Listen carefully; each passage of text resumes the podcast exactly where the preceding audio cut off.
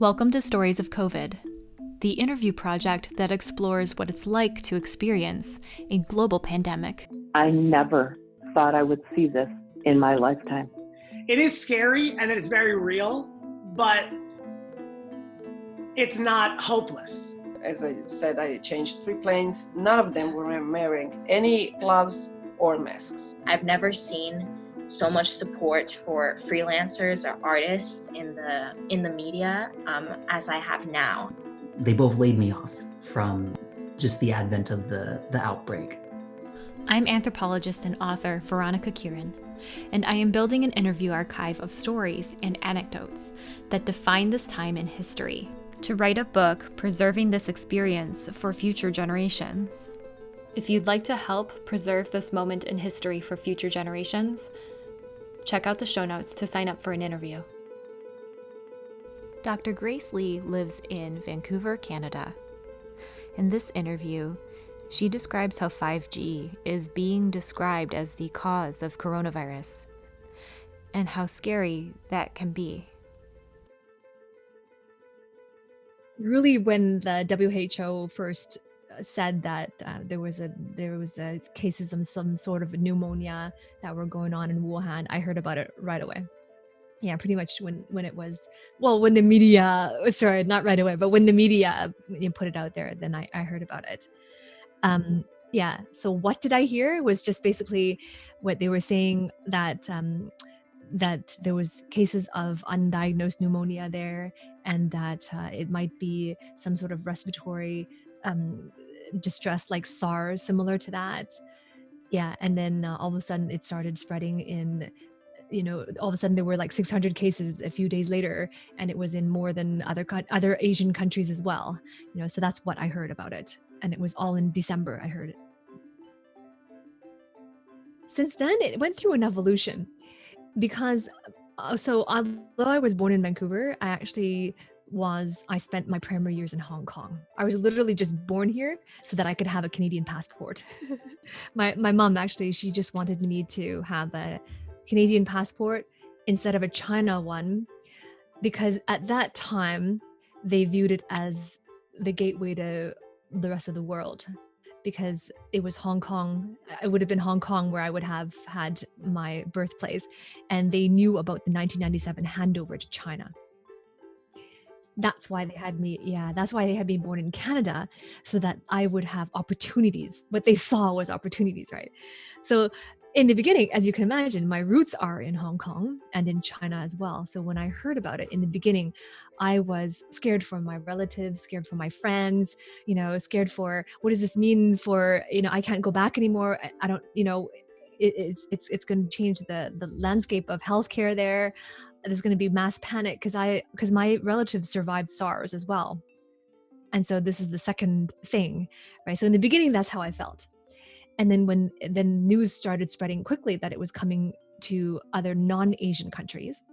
And then eventually it hit North America where I was in Canada at the time. Then eventually it hit Canada. And then when it started hitting close to home, the first thing I heard was in the so Vancouver is a big metropolitan city, and there was a a, a county or a, another smaller uh, city named Surrey, which is next to where I live, and there was the first death that happened there. And so that was the first time I heard, oh my gosh, it's hitting close to home. And then um, I had already started taking um, precautions like storing up meat in my freezer. I started up storing um, canned foods. You know, I started um, boosting immune. I started, you know, uh, things like that, hand washing, all those things, right? And then, um, and so I did it proactively when it was still in in Asia, and then when it hit home, that's when I really started to to you know to really be more proactive about it and that continued and I started to tell friends I really cared about, you know, some tips from my I have a medical background. You know, I have a medical background, I have a science research background. And so I started to share with my friends some, you know, some precautionary things. And friends started asking me, you know, I, I just started getting inbox things every day. You know, what should I do? What do you think? What is your prediction of the vaccine? Because I used to be in that type of research. What's your prediction of them finding a cure, you know? And so that's what happened. And then I heard this interview from Brian Rose, between Brian Rose, who was the founder of London Real TV, I heard an interview between him and David Icke. His last name is spelled I C K E. Ike, Ike, I. I think he pronounces Ike. And they, David, is a professional theorist who is a very keen and very very committed to uncovering the truth about things right? The media tells us something but then there's the truth which is not what the media tells us. And so the interview between between brian and david uncovered the truth behind coronavirus. The truth behind it. And there have been three interviews since the first one was was released.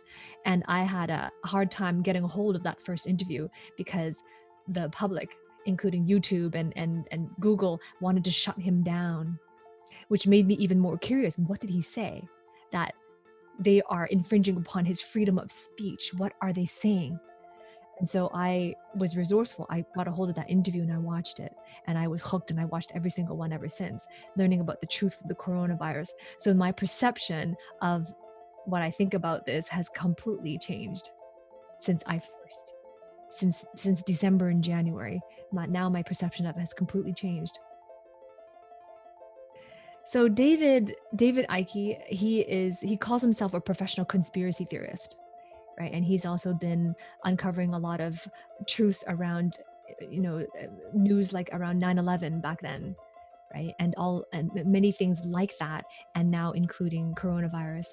And since he came up with his interview a lot of other phds and researchers physicians who are on the front line you know nursing staff you know doctors staff started coming out with their own personalized selfie videos around what they're actually experiencing serving in the hospitals.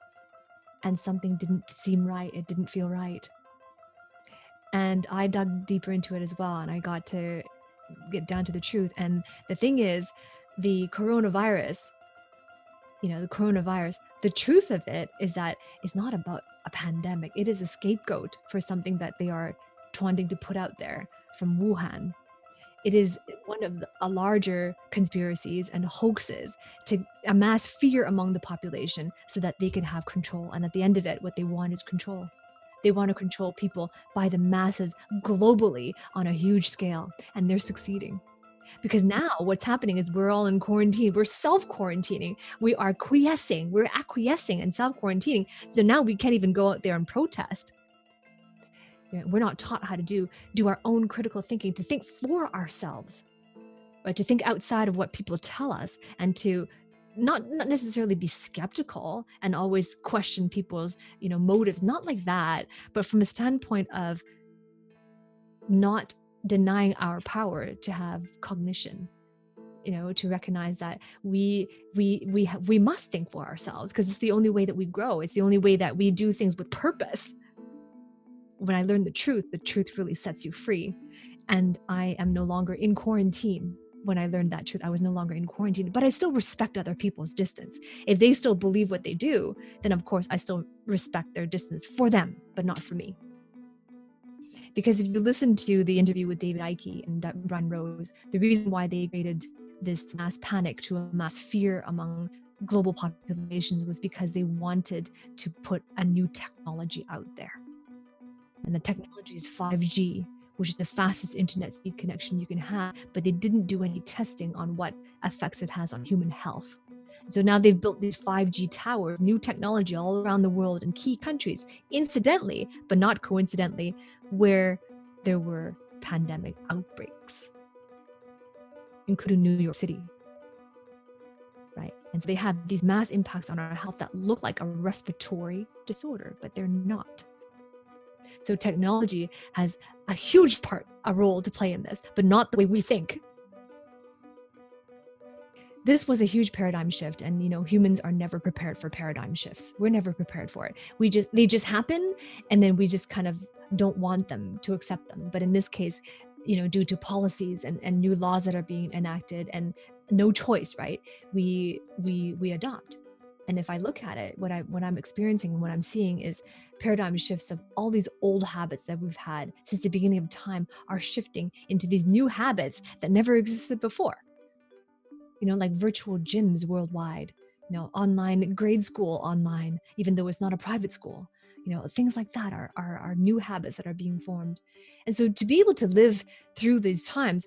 On one hand, and I believe that everything is dualistic, everything is dualistic, right? On one hand, it's very welcoming to see people from all over what different walks of life, different age categories. It's wonderful to see technology being embraced. It's wonderful to see new paradigms of connecting and new ways of connecting and maintaining connections with other people, other than having to be face to face. Right? So they are embracing these different things that are emerging. But at the same time, I would like to encourage people to know the reasons why they're doing it. Thank you for listening. Subscribe so that you don't miss an interview. I interview multiple people a week and I am releasing these episodes as fast as I can. And if the story meant something to you, share it because it will probably mean something to someone else. Every time you share the project, it helps the project grow. So thank you. Until next time, stay safe, stay well.